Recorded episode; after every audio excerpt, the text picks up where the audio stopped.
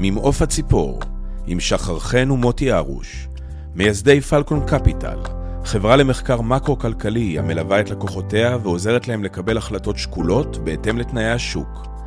פלקון מתמחים בייעוץ משכנתאות, ייעוץ פיננסי לעסקים קטנים ובינוניים, מלמדים ברמה האקדמית השקעות ערך בשוק ההון, ומשמשים שותף כללי בקרן פלקון קפיטל. בפודקאסט שחר ומוטי ינהלו שיחת סלון על נושאים מקרו-כלכליים והשפעתם עלינו בחיי היומיום בשפה פשוטה ונגישה לכל אוזן. מוכנים? קדימה מתחילים.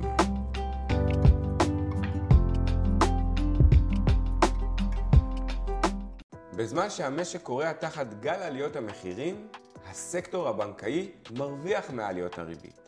ההכנסות והרווחים של הבנקים הגיעו כבר למיליארדי שקלים בשנת 2022, והם צפויים רק להאמיר עד סוף השנה הנוכחית, עם העלאות הריביות הבאות הצפויות.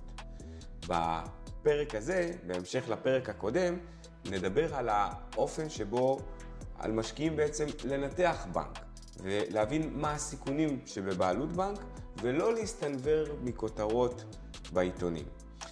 אהלן שחר. היי מוטי. אה, אז חג שמח, חג אה, שמח, מועדים בשמחה מה שנקרא. כן, אנחנו אה, בפתחו של החג השני, ובאמת בפרק הזה אנחנו נדבר קצת על דברים שהם יותר מקצועיים, פחות תיאורטיים. נרד קצת יותר לפרטים על המערכת הבנקאית, אנחנו נבין בדיוק את ה...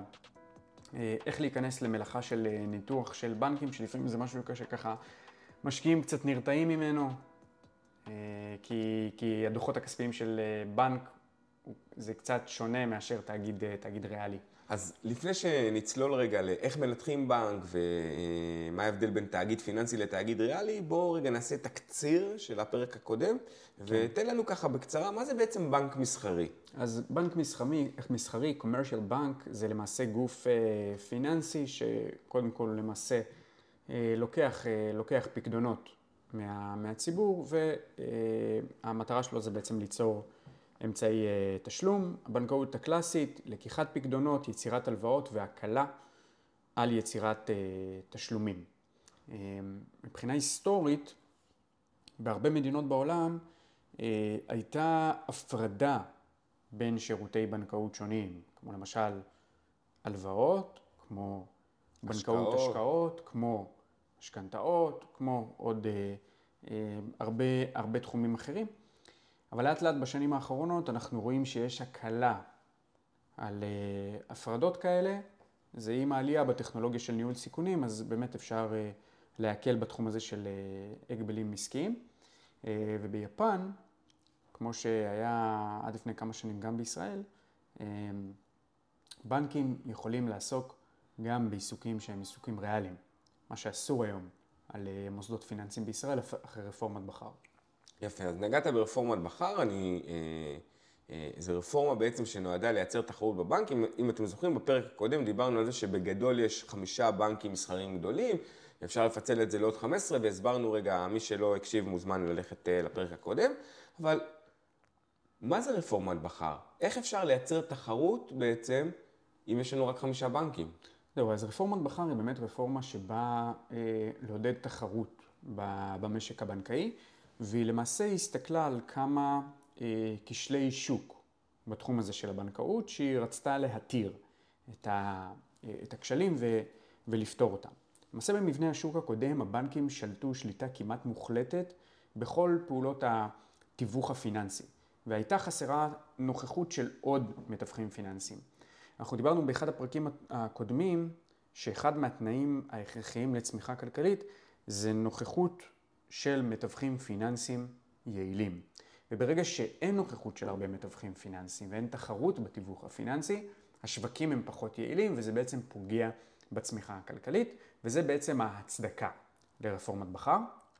אה, איך זה היה נראה במבנה השוק הקודם?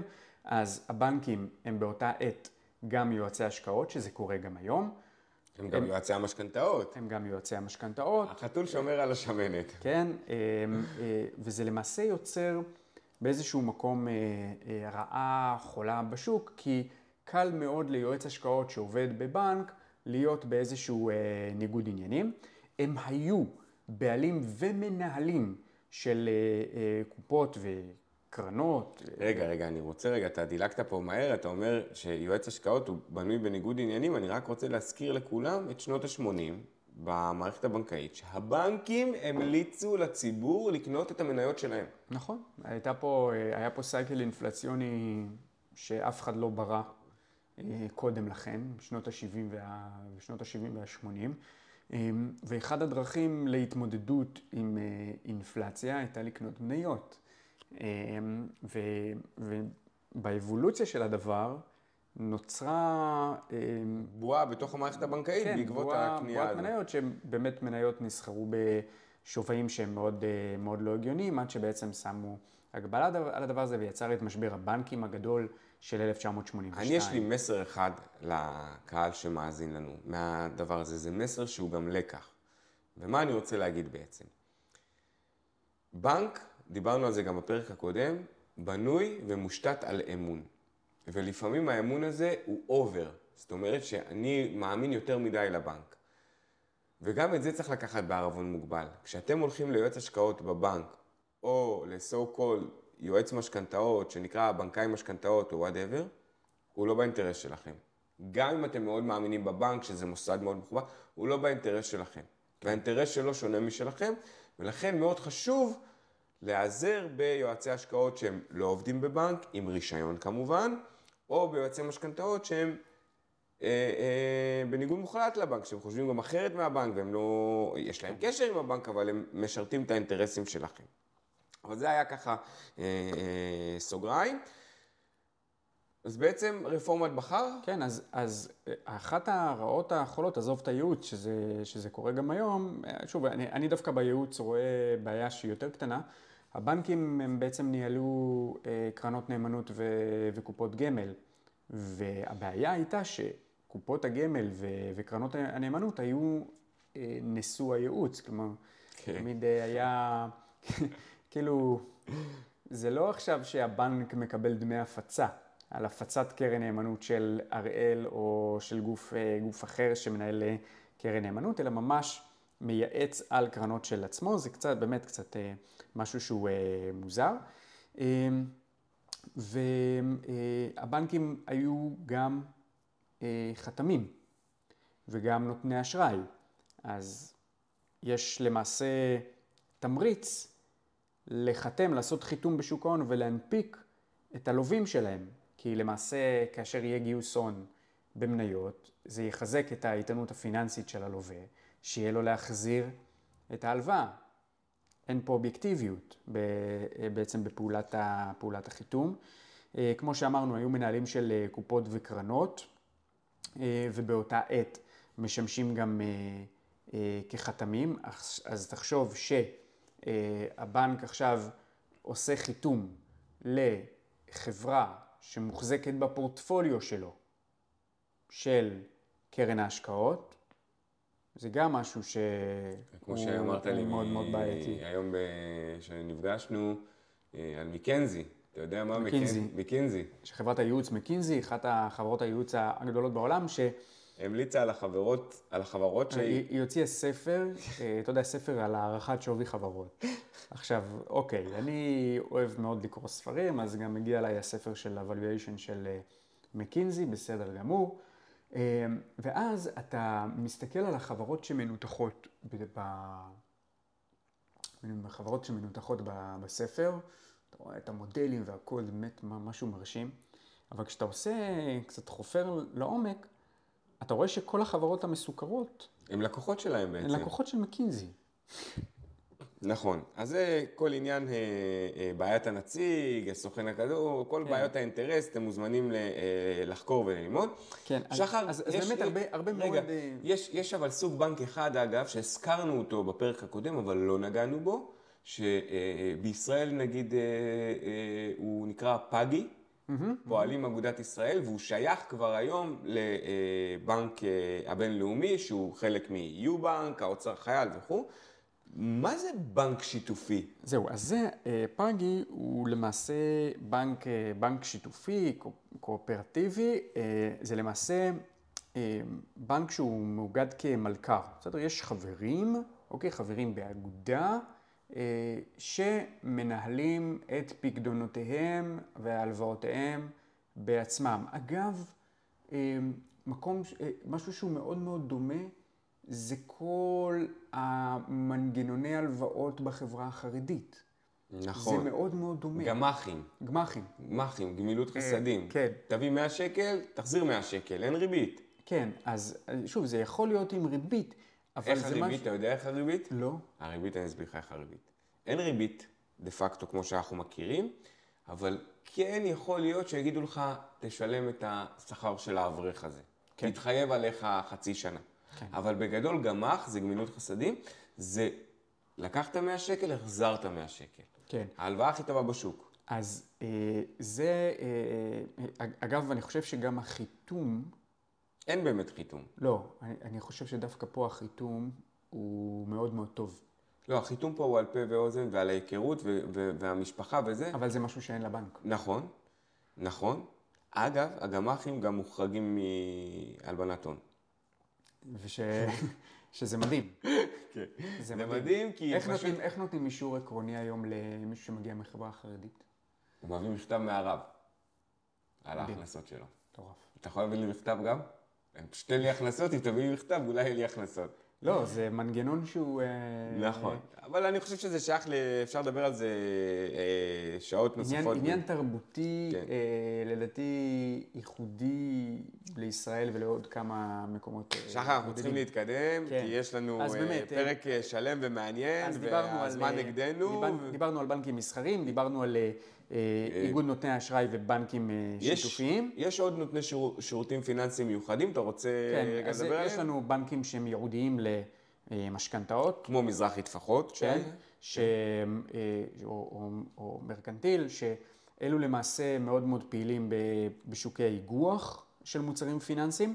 אה, איגוח, רק הפעולה הזאת, securitizing, איגוח זה פעולה שבה אה, מקימים חברת אה, בת למטרות מיוחדות, Special Purpose Entity, החברה הזאת מגייסת בעצמה אה, חוב באג"ח, האג"ח הזה למעשה נכנס למאזן של חברת האם, הבנק, אה, ולמעשה ה- ה- ה- ה- השעבוד, הביטחון, ה collateral והחזרי המשכנתאות לצורך העניין, או כל נכס אחר שזה לא יהיה, הוא למעשה משלם לבעלי האג"ח. זה בא כדי לפנות את המאזן של ישות האם. יש גם בנקים לנאמנויות, בנקים עירוני- עירוניים, בנקים אזוריים, חברות תשלומים כמו Alipay או PayPal או...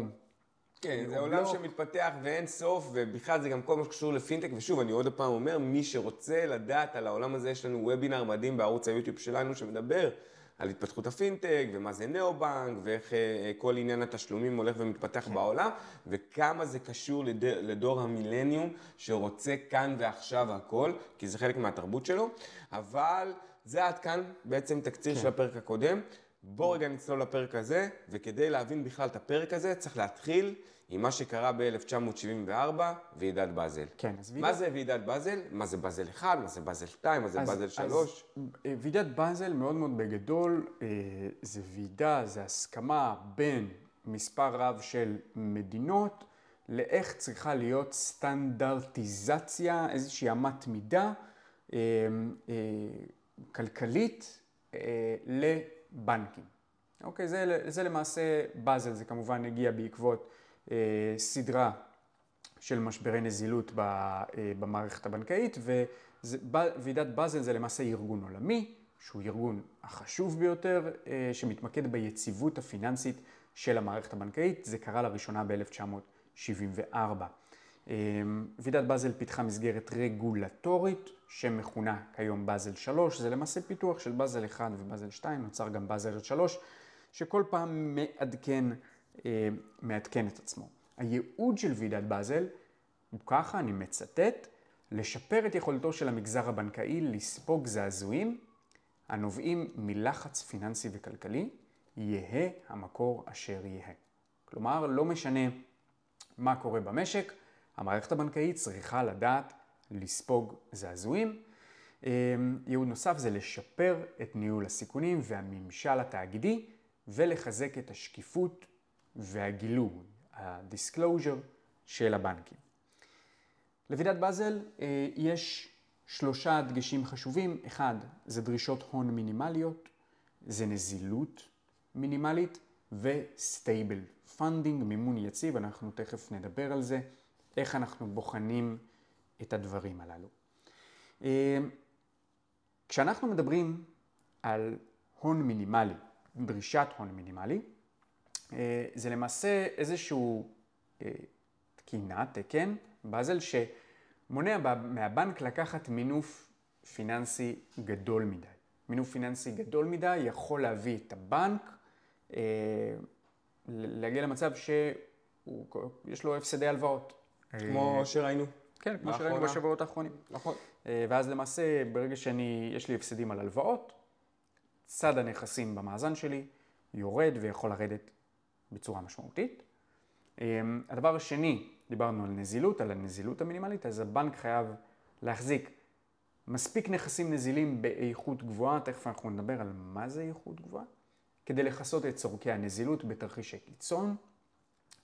מדברים על תרחיש של צורכי נזילות דחופים אה, בטווח זמן של 30 ימים, ודרישות הנזילות הללו מבטיחות שלבנק יהיה מספיק מזומנים כדי לכסות אובדן חלקי אה, של המקורות שלו. למשל, אובדן חלקי של מקורות זה אובדן של פקדונות, אובדן של הלוואות אחרות מגופים אחרים, אה, או אה, תזרימי מזומנים שנובעים מהתחייבויות חוץ מאזניות, תזרימי מזומנים יוצאים להתחייבויות חוץ מאזניות.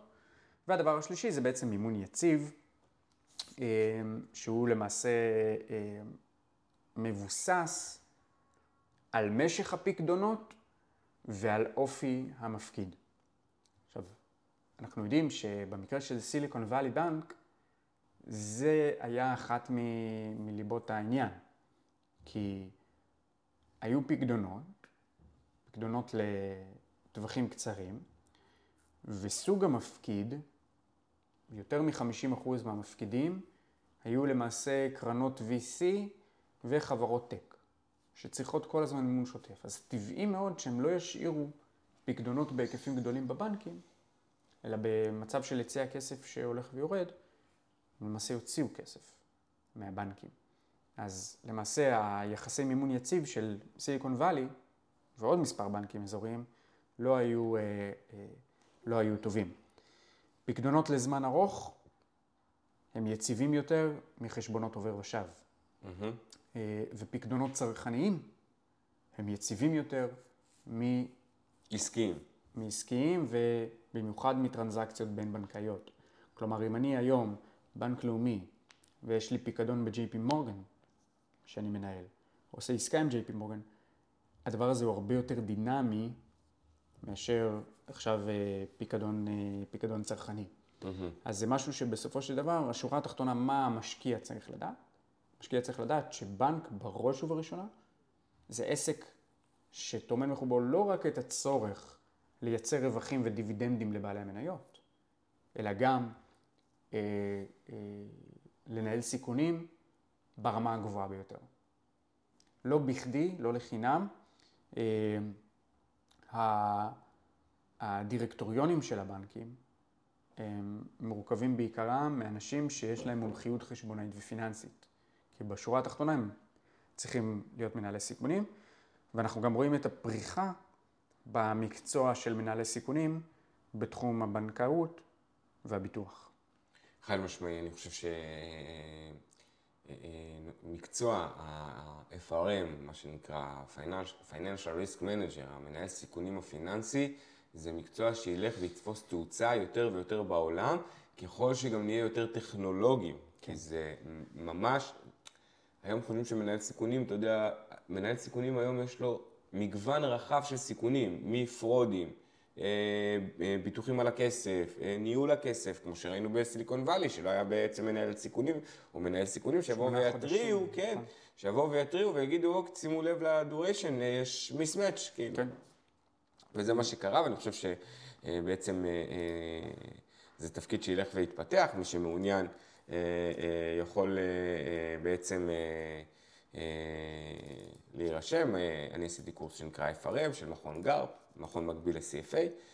אבל שחר, אני רוצה שנתקדם. כן. אוהבים את הפודקאסט שלנו? מוזמנים לעקוב אחרינו בספוטיפיי, וכמובן לעקוב אחרי תכנים נוספים באינסטגרם, פלקון ואליו. אז בואו רגע תסביר לנו, אחרי שהבנו בעצם אה, מה זה ועידת באזל, מה הדגשים החשובים של, אה, של באזל, שאמרנו זה הון מינימלי, נזילות, מימון יציב. איך אני מנתח בנק? איך אני ניגש לזה בכלל? אז... זה לא חברה ריאלית שאני... נכון, זה לא תאגיד ריאלי. וזה לא שעכשיו יש לך דוח שהוא אה, בנוי כמו רוב החברות אה, בעולם. אה, נגיד אם אתה לוקח עכשיו מאזן, אז אתה רואה נכסים שוטפים, לא שוטפים, התחייבויות שוטפות, לא שוטפות, אה, ואתה בעצם אה, אה, עובד בצורה, בצורה הרגילה, אלא הדוח הוא קצת שונה.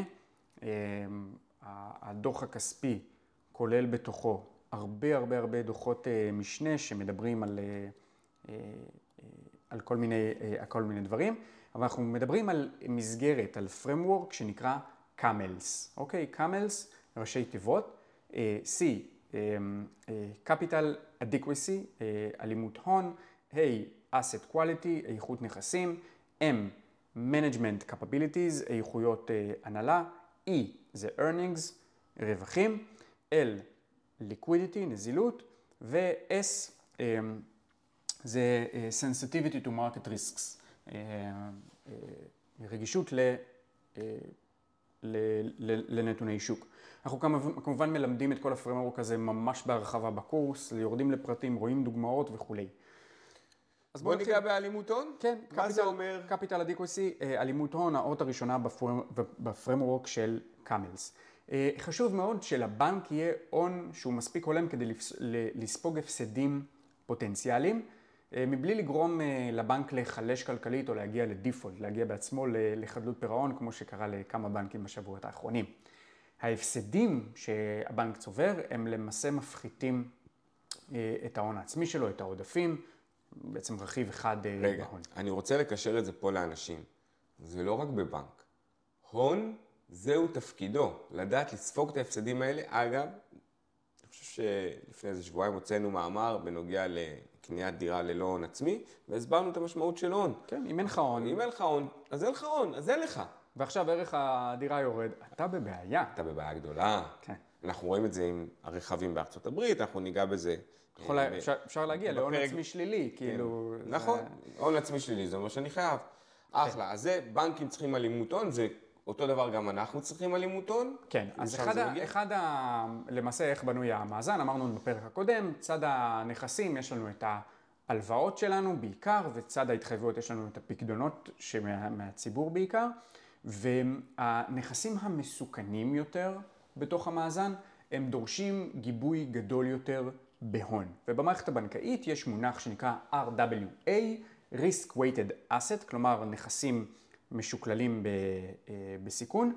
הנכסים שהם המסוכנים יותר, הם דורשים משקל גבוה יותר של גיבוי הון, ונכסים שפחות מסוכנים דורשים פחות הון. למשל, אה, אה, אנחנו יודעים, למשל, נכסים שהם מזומנים, למשל, הם לא צריכים גיבוי של הון. זה נכס שהוא לא... הוא לא- מוחשי, הוא פה, הוא כן. קיים. כן, ויש כל מיני, למעשה כל מיני רמות. אוקיי? יש כל מיני רמות, אה, רבדים זה נקרא, אה, רובד אחד, רובד שתיים.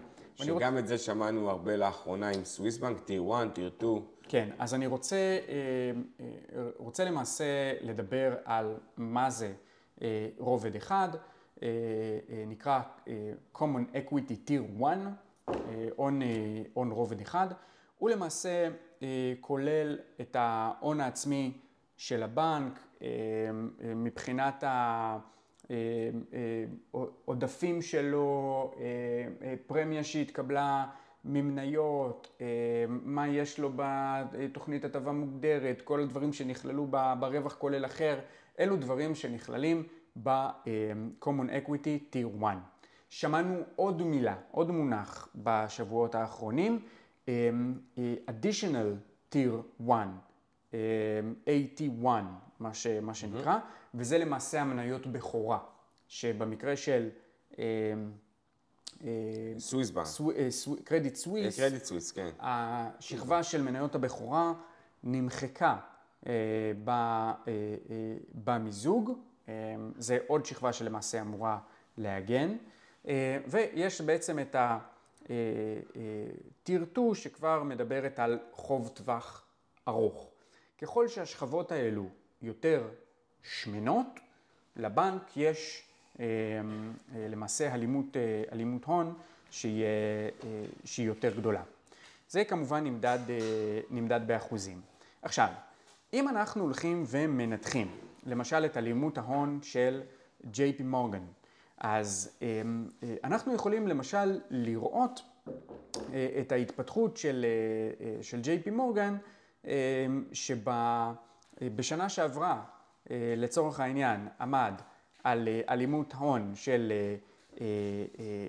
common equity capital של 13.1 אחוזים מתוך, מתוך הנכסים, ועכשיו ב-2022 עומד על 13.2 אחוזים. כלומר, ג'יי פי מורגן אה, השתפר מעט. אוקיי, זה, אה, אה, זה למעשה אחד, ה, אחד הדברים שאנחנו, אה, שאנחנו יכולים לראות. הדבר הבא. הדבר הבא הוא איכות הנכסים. איכות הנכסים. איזה נכסים אני בעצם מחזיק, וכמה נכסים רעילים יש לי בתיק. בדיוק. asset quality זה התכונה השנייה בקאמלס, asset quality. אז איכות הנכסים היא למעשה מתייחסת להיקף סיכון האשראי שקיים, סיכון האשראי הפוטנציאלי שקשור בעצם לנכסי הבנק, אה, וההתמקדות היא בעיקר בנכסים פיננסיים, אה, שזה, ש, שזה מה שמייחד מאזן של חברות אה, פיננסיות. ההלוואות זה החלק המרכזי מה, מהנכסים, ולמעשה השווי שלהם הוא, הוא תלוי, או האיכות שלהם היא תלויה בכושר שירות החוב של הלווים, ה-debt service. וההלוואות שהבנק נותן הן נמדדות חשבונאית לפי מה שנקרא עלות מופחתת בניכוי הפרשות להפסדי אשראי.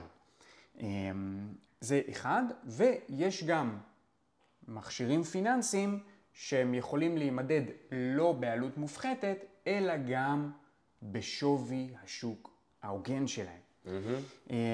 עכשיו, ב... בארצות הברית למשל, מחייבים את כל ההשקעות של הבנק במניות, נגיד אם הבנק משקיע במניות של חברות אחרות, להיות מדווחות בשווי הוגן דרך דוח, להיות מדווחים במאזן בשווי הוגן, והתנודתיות במניות מדווחת ברווח והפסד. הדבר הזה בעצם גורם לדוח רווח והפסד של הבנקים, מה שקשור ברווחים ממסחר, להיות תנודתי. אוקיי? והדבר הזה יכול להסביר לנו האם הרווחים של הבנק, כשנגיע לזה בהמשך, הם ברי קיימה לעתיד, האם אני יכול לבנות עליהם לעתיד, כן או לא. בסוף מה שאני רוצה לדעת זה האם הרווח של הבנק מגיע מהפעילות ליבה שלו, שזה אה, הלוואות וכו', או שהוא הגיע בעצם מעלייה... פעילות הזדמנותית. כן, מעלייה במחיר המניה. כן, אז נדבר, נדבר תכף על, על באמת על איך בנויים הרווחים של בנקים, אבל אני בעצם רוצה להבין רגע את הנכסים. לפי התקינה האמריקאית יש שלוש קטגוריות שמשמשות לסיווג ומדידה של אה, השקעות, בין אם זה השקעות שהבנק עושה באג"ח או אג"ח מגובה משכנתאות או במניות. אה, ניירות ערך חוב, הם למעשה שמוחזקות לפדיון, הן נמדדות בעלות מופחתת. אם הן מוחזקות למסחר, הן למעשה נמדדות בשווי הוגן דרך רווח נקי, וניירות ערך שהם זמינים למכירה, נמדדים בשווי הוגן דרך דוח רווח כולל אחר. עכשיו, אה, מה, מה בעצם הבעיה פה? מה בעצם הבעיה פה? ניירות ערך שהם מוחזקים לפדיון, held to maturity, HTM, גם אם הפדיון עכשיו הוא עוד חמש שנים, הם רשומים במאזן לפי עלות מופחתת. אבל, אם המחיר שלהם בשוק משתנה, למשל יורד, הם עדיין נרשמים לפי העלות המופחתת. לצורך העניין, בדוחות של ג'יי פי מורגן, אנחנו רואים בדוחות של 2022, שבשנת 2022 הנכסים שמוחזקים לפדיון, ההיקף שלהם מסך הנכסים הוא 11%. לעומת 2021, שזה היה על אזור 9.6, משהו כן, כזה. תשע כן. וחצי, תשע נקודה שש. מה הבעיה פה? למעשה יכול מאוד להיות שיש לי נכס שרשום במאזן בשווי מסוים, אבל לא באמת משקף את המציאות הכלכלית. כך זה היה בסיליקון וואלי בנק. כלומר, היו נכסים שמוחזקים לפדיון, רשומים לפי עלות, אבל השווי ההוגן שלהם היה הרבה מזמן יותר לאותו שווי. נמוך, בגלל שהם היו רגישים מאוד לעלייה בריבית. נכון. אז זה בעניין הזה. אם אנחנו הולכים לדוח הספציפי בדוחות הבנק, שפורס לנו את השווי של אה, בעלות מופחתת ועושה השוואה, אנחנו יכולים לראות כל הזמן שיש לנו הפרשים. אז אם אנחנו למשל רואים את אה, ניירות הערך שמוחזקים לפדיון, במקרה של ג'יי פי מורגן, אה, אה, הנכסים שמוחזקים לפדיון, השווי שלהם 425 מיליארד נקודה שלוש. לעומת זאת, ג'יי פי מורגן נותן לנו גם את ההשוואה למחיר השוק שלהם. אומר לנו ששווי שוק שלהם נמוך ב-36 מיליארד, עומד על 388 מיליארד בהשוואה ל-425.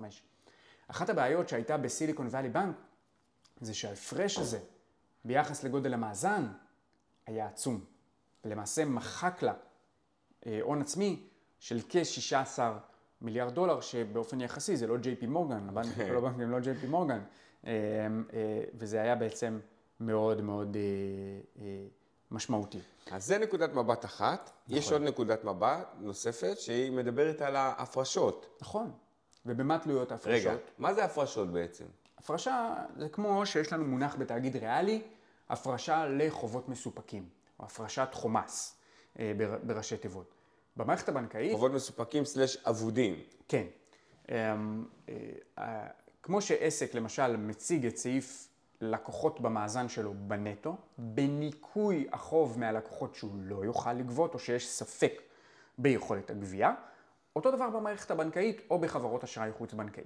ההפרשה היא למעשה אה, אה, מונח חשבונא, ש- חשבונאי שיש בו אה, אה, שיפוטיות של ההנהלה, אה, לכמה, בעצם, בכמה הפרשה בעצם להכיר. ההפרשה היא מוכרת כהוצאה. ככל שההנהלה אה, מפרישה אה, הפסדי אשראי גבוהים יותר, אנחנו מבינים שמבחינתה זה איתות לשוק שרמות הסיכון עלו. אה, מקרה מפורסם מאוד זה הפרשות מאוד גדולות של המערכת הבנקאית להפסדי אשראי בתקופת הקורונה. אמ, אז זה למעשה הסיפור של, אה, אה, סיפור של הפרשות. אם אנחנו מסתכלים למשל על ג'יי פי מורגן, אה, ואנחנו מסתכלים על סך כל ההפרשה בטוטל, אנחנו למעשה רואים הפרשה של, אה, אה, של אחוז נקודה 81 מסך כל אה, אה, התיק. אה, זה למעשה עלייה משנת 2021, שבשנת 2021 זה עמד על אחוז נקודה 62. אוקיי, אז זה עלה. העלייה שהיא העלייה הבולטת ו, ולמעשה השפיע פה, השפיע פה מאוד, זה למעשה העלייה בהלוואות הלוואות צרכניות בהפסדי אשראי מ-0.78% לאחוז נקודה 7. זה למעשה יותר מפי שתיים. גידול שהוא באמת גידול מאוד משמעותי. יש בי מורגן גם שיפור בהפרשות בתחום כרטיסי האשראי, ירידה מ-6.64 ל-6.05, שזה יפה, אבל בטוטל ההפרשות שלו עלו. עלו. אני רוצה עוד דבר לדבר על הפרשות. להפרשות אפשר לעשות גם ריקאברי. כלומר, בשנה הבאה או בעוד שנתיים, במקרה ובאמת ההפרשה הזאת לא, לא יצאה לפועל וההנהלה מבינה שהיא יכולה לשחרר, היא יכולה לשמור מה שנקרא קוקי ג'אר. ב- ב- ב- זה כמו שהבנקים בישראל עשו בקורונה. הם נכון. הכריזו על הפרשות מאוד גדולות. גדולות מאוד. גדולות מאוד, ועכשיו ב... ב-2021 הכירו בזה כהכנסות. בדיוק. מה זה קוקי ג'אר? אני רוצה רגע להסביר, ל, ל, גם, גם על זה דיברנו באחד הפרקים. קוקי ג'אר זה, כשמו כן הוא, זה קופסת העוגיות שלי. אה, אגב, חברה שהתמחתה בקוקי ג'אר, זו מייקרוסופט. למה? כי מה זה קופסת העוגיות שלי? זה כאילו אה, אה, אה, לא להכיר בהכנסה, למרות שכבר יש לי אותה. כן. אז אותו דבר בכיוון ההפוך, זה להגיד שיש לי הפרשה מאוד גדולה, כשבפועל יש לי הפרשה מאוד קטנה, ואז אני אוכל ללכת לקופסת העוגיות שלי ולהוציא את העוגיה ולהגיד, רואים, בסוף מה שאמרתי זה לא כזה נורא. או זוכרים את התחזית שלי שאמרתי שאני אכניס רק X, אז הכנסתי X וחצי. כן. וזה בעצם אחד הבעיות שיש בעולם החשבונאות. בוודאי. כי החשבונאות בסופו של דבר היא לא מערכת של חוקים, היא מערכת של עקרונות. זה לפחות ה-IFRS, זה מערכת של עקרונות. ואני כמשקיע בשוק ההון, אני כל הזמן חייב לקחת את הדוחות הכספיים ולהתאים אותם למציאות הכלכלית האמיתית. כלומר, לא בהכרח מה שאני רואה בדוחות זה משקף מציאות, ולפעמים אני צריך לעשות איזשהו עיבוד נוסף. בוא נגיד ככה, שאתם קוראים דוח כספי, זה לא... צריך לקרוא אותו בביקורתיות. זה לא שאתם קוראים את התנ"ך. כן. אוקיי? כמו, שאתם, כמו שיש כאלה שהם לא מאמינים באלוהים, הם קוראים את התנ"ך בביקורתיות מוחלטת, אז אותו דבר אתם. כן. אתם צריכים לקרוא, קודם כל להבין את המדיניות החשבונאית של כל עסק שאתם מנתחים אותו. כן, זה תלוי אם זה בנק בארצות הברית שהוא לפי הגאפ, או, זה ב, או, או לפי ה-FRS, זה תלוי באיזה שיטה הוא מדווח. כן, בכלל לכל עסק צריך להכיר את, את המדיניות החשבונאית, צריך להבין איפה נקודות התורפה החשבונאיות ועליהן להסתכל. למעשה בצורה שיפוטית. יפה. השחר, אז נגענו ב-C, אה, אה, נגענו ב-A, כן, ו-M עכשיו. Management Capabilities, יכולות ההנהלה. אז הנהלה, אתה יודע, זה בסופו של דבר די, די רגיל. כלומר, אנחנו בוחנים הנהלה אה, בצורה מאוד מאוד דומה לאופן שבו אנחנו בוחנים את זה אה, בתאגיד ריאלי. מה אני רוצה מההנהלה בסופו של דבר? אני בעל מניות, אני ממנה הנהלה, או אני ממנה דירקטוריון שבשמי הדירקטוריון ממנה את ההנהלה. אני מצפה מהמנהל שינצל הזדמנויות וייקח סיכונים שהם סיכונים בריאים. בשביל זה הוא ממונה, כדי לדעת לנהל את הסיכונים ולנצל הזדמנויות. וכשמדובר בתאגיד פיננסי, אז כמובן גם לעמוד בחוקים ובתקנות. ממשל תאגידי, יש לנו ב-ESG את ה-G, ממשל תאגידי שהוא משהו אה, אה, אה, מאוד מאוד חשוב, זה גם משהו שאנחנו חוקרים אותו, ממשל תאגידי חזק, עם דירקטוריון שהוא דירקטוריון רלוונטי, שנמנע מתגמול שהוא תגמול מופרז, או עסקאות עם צדדים קשורים, זו תכונה שהיא כמובן טובה מאוד. וכמובן תקשורת ניהולית שהיא תקשורת ניהולית שקופה, אה, אספות, כנסים, הדברים הרגילים שאנחנו אוהבים לראות בחברות זה משהו שהוא מאוד מאוד חשוב. עבור מוסדות פיננסיים, היבט שהוא חשוב במיוחד להבדיל מתאגיד ריאלי, אה, הוא היכולת של ההנהלה לזהות סיכונים, לבקר סיכונים ולנהל אותם, אה, לרבות כל מה שקשור בסיכון אשראי, חשיפה אה, לסיכוני שוק, סיכונים אה, תפעוליים, סיכונים משפטיים, סיכונים רגולטוריים. אני חושב שהדוגמה הכי יפה לזה, ודיברנו על זה גם לא מעט אה, בפרקים הקודמים, זה בעצם לימן בראדרס. איך מנכ"ל עם תיאבון סיכון מאוד מאוד מאוד מאוד מאוד גדול, לוקח אחריו את כל המערכת הפיננסית שהוא שולט בה, את הבנק, ואחר כך את כל המערכת הפיננסית העולמית. להרפתקה יוצאת דופן. למה? כי יש לו תיאבון סיכון מאוד גדול. כן. אמ, אז... אה, ולכן, אני אומר, סליחה, כשאתם מנתחים, כששחר אומר לנתח את הנהלת הבנק או את, ה, את הניהול, אז כן, אז זה להכיר מה התיאבון סיכון של אותו מנכ"ל. זה כן. להכיר איזה מגבלות הם שמים על עצמם. איך בנוי התגמול שלו? איך בנוי השכר שלו? אם השכר, ככה למשל, אה, דוגמה של, אה, נגיד, הנהלה, שהשכר של המנכ"ל הוא בהלימה לביצועים של המניה. הוא ירצה לקחת סיכונים כמה גדולים, שיותר גדולים, כדי להגיע לרווחים כמה שיותר משמעותיים, כדי שהמניה תעלה. בעיית הנציג. נכון. ופה זה, זה, זה יוצר לנו כבעלי מניות איזושהי בעייתיות. אמ, אבל אני דווקא רוצה לדבר איתך על בנק אחר, על Citigroup. כן. הוא, יש לו איזה אה, אה, הנחה אחרת לגבי הדירקטוריון שלו נראה. למרות ש... הבורסה אה, אה, בניו יורק אומרת שהדירקטוריון הבלתי תלוי צריך להיות רק הרוב, הוא מסתכל על זה אחרת. כן, הוא הולך על שני שליש. הוא הולך על שני שליש מהדירקטורים שלו כדירקטורים שהם דירקטורים עצמאיים. אה, כלומר שאין להם... הם בלתי תלויים, הם לא קשורים לבנק, הם כן. באים מבחוץ. כן. שזה נגיד נקודה שהיא טובה ב-CT, שבכלל זה בנק עם הרבה בעיות, אבל זו אחת אה, נקודות האור. עוד דבר שהם עושים, היושב ראש והמנכ"ל זה לא אותם אנשים.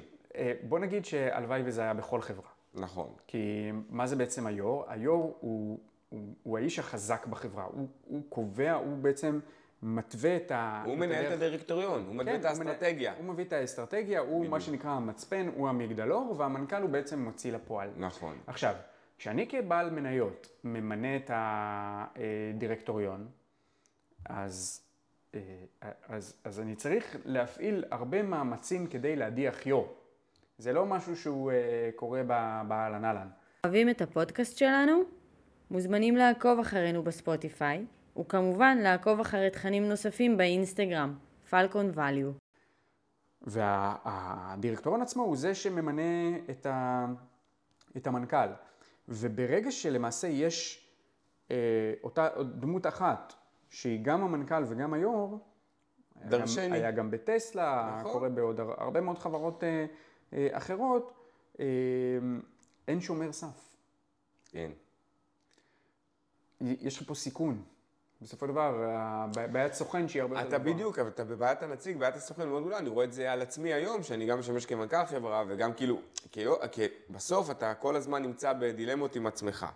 אז... אה, אה, אז, אז, אז זה, למש, זה למשל הסבבה. למשל, אה, אנחנו אה, נדבר על, אה, למשל, משהו שהרבה כתוב בפרוטוקולים, כמה פעמים נפגש הבורד בשנה, כמה פעמים ועדת הסיכונים שלו נפגשה. כן?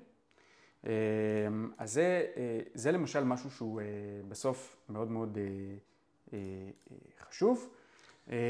האות הבאה. E, earnings. אז ה-earnings זה בעצם הרווחים של ה... זה מה שנקרא, דבר איתי בשורה התחתונה. בסופו של יום, כמה הרווחתי. בדיוק.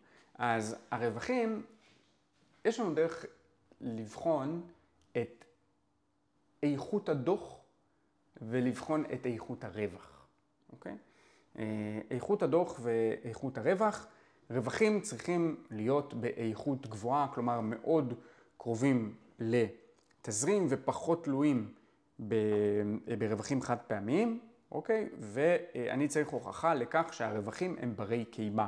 כלומר, הם לא תלויים ברווחים הזדמנותיים ופחות תלויים בשיקול דעת חשבונאי. אה, אחד האינדיקטורים המאוד אה, מאוד טובים לבדוק, בבנק, הרי איך מורכבות הכנסות של בנק? יש לך את ההכנסות מריבית, יש לך את ההכנסות מעמלות, services, ויש לך את ההכנסות ממסחר בשוק ההון. וככל שההכנסות ממסחר בשוק ההון הן גבוהות יותר במשקל הכולל של ההכנסות, ככה הן תנודתיות יותר בהמשך. הרווחים יהיו תנודתיים. יותר, וזה פחות, אה, אה, פחות טוב, אוקיי? אז אה, אה, זה משהו שמאוד מאוד חשוב כשמנתחים בנק. אה, אתה יודע, זה כמו, זה, זה בערך כמו שאתה מסתכל על חברת נדל"ן מניב, ואתה רואה רווחי שערוך. רווחי שערוך, אתה יכול באופן רגעי למחוא על זה כפיים. אבל זה לא סוסטיינבל, זה לא בר קיימא.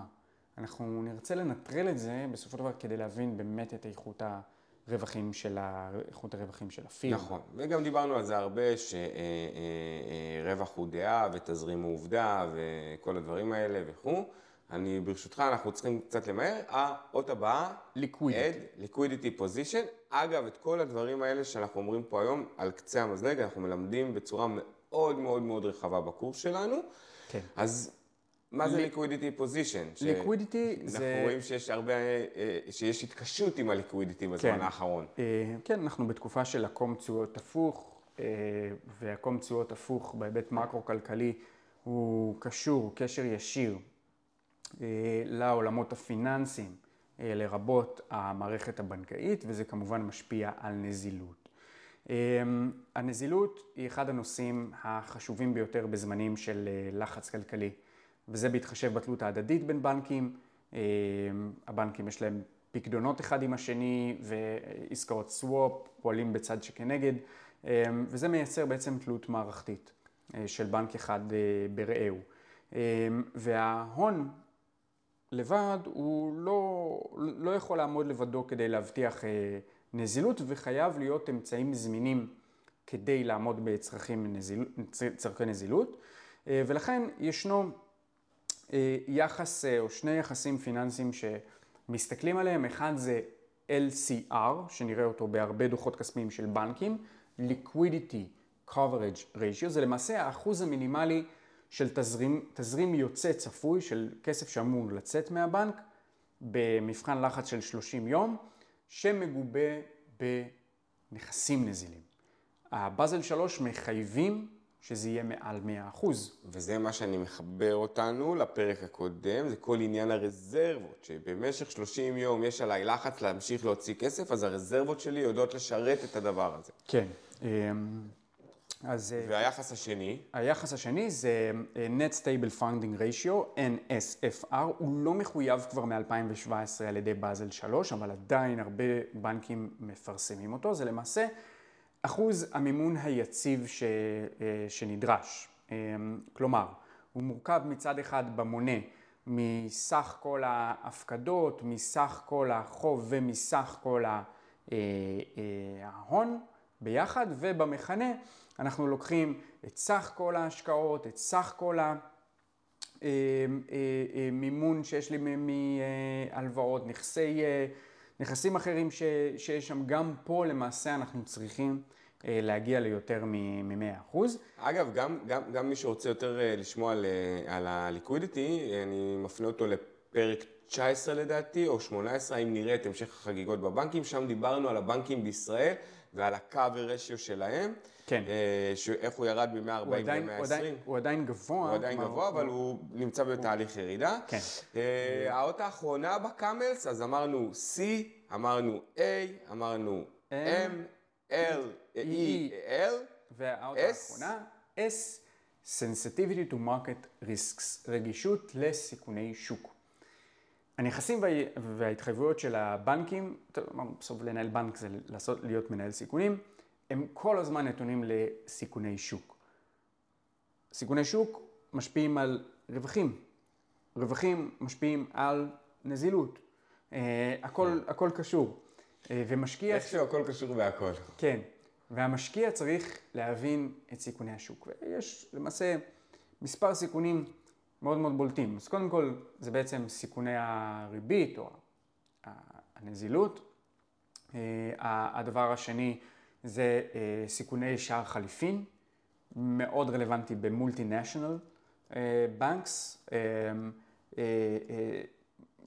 גם סיכונים של שוק ההון, עלייה, ירידה במחירי המניות, וכמובן אפשר לקשר את זה לפוזיציות שנמדדות בעלות מופחתת שמוחזקים לפדיון ואל מול פוזיציות שנמדדות במחיר השוק ההוגן שלהם. בסדר? אז אני צריך כמובן להיות כל הזמן מודע ולהבין ולהבין את הרגישויות האלו ולהבין את המאזן לפני שאני אה, בעצם הולך ורץ לקנות אה, מניות של בנק. יפה, שחר. אני חייב להגיד שזה היה מאוד מרתק, ואפשר להמשיך ולדבר עוד שעות. אני אבל... רוצה עוד משהו מאוד מאוד קטן למאזינים שנשארו איתנו עד עכשיו. לקראת הסוף, אתה אומר. כן, לקראת הסוף.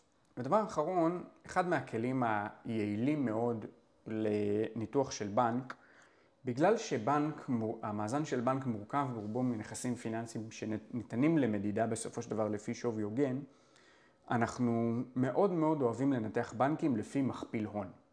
מכפיל הון או book value per share. Mm-hmm.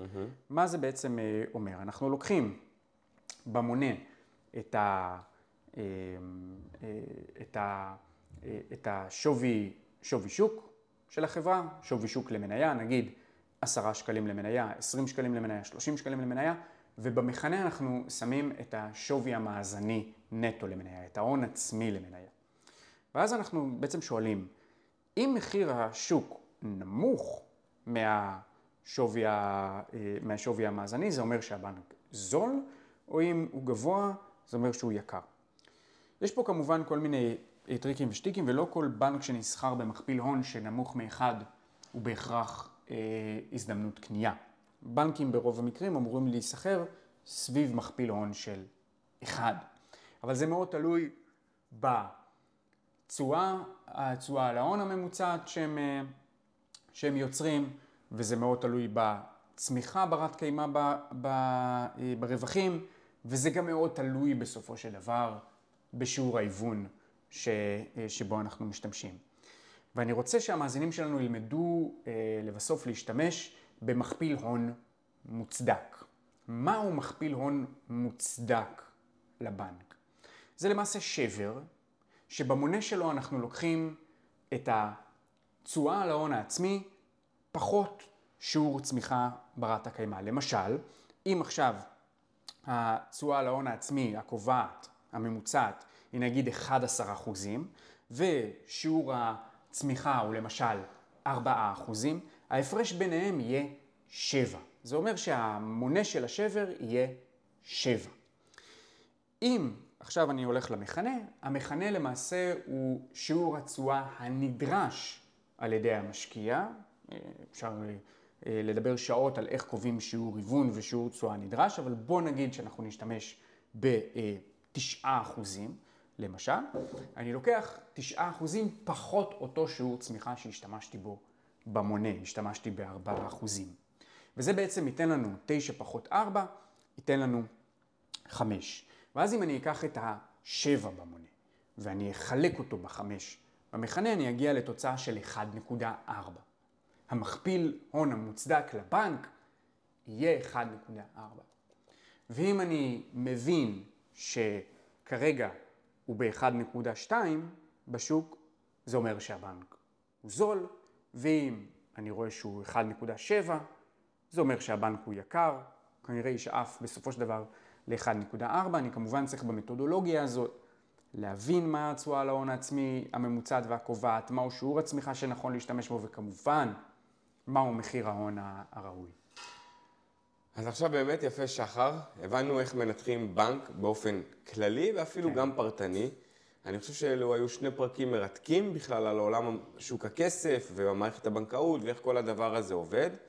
והיום נראה לי שמי שיאזין לשני הפרקים האלה מבין ש... never say never, שהסיכון קיים והוא uh, תמיד נמצא בכל מקום. Uh, שיהיה לכם uh, חג, חג שני חג שמח, שמח, ומימונה שמחה, ואנחנו ניפגש ביום חמישי, עוד יומיים, כן? לפרק האקטואליה שלנו, הרגיל. שנחזור לסיפורי מאקרו. עד אז... מקווים שזה היה לימודי עבורכם, ונתראה בקרוב. ביי ביי. תודה שהייתם איתנו בעוד פרק. ניפגש שבוע הבא עם פרק חדש, אקטואלי ומעניין. מוזמנים להצטרף לקבוצת הפייסבוק ממעוף הציפור על כלכלה והשקעות חכמות, ולהמשיך את הדיון שם. נתראה.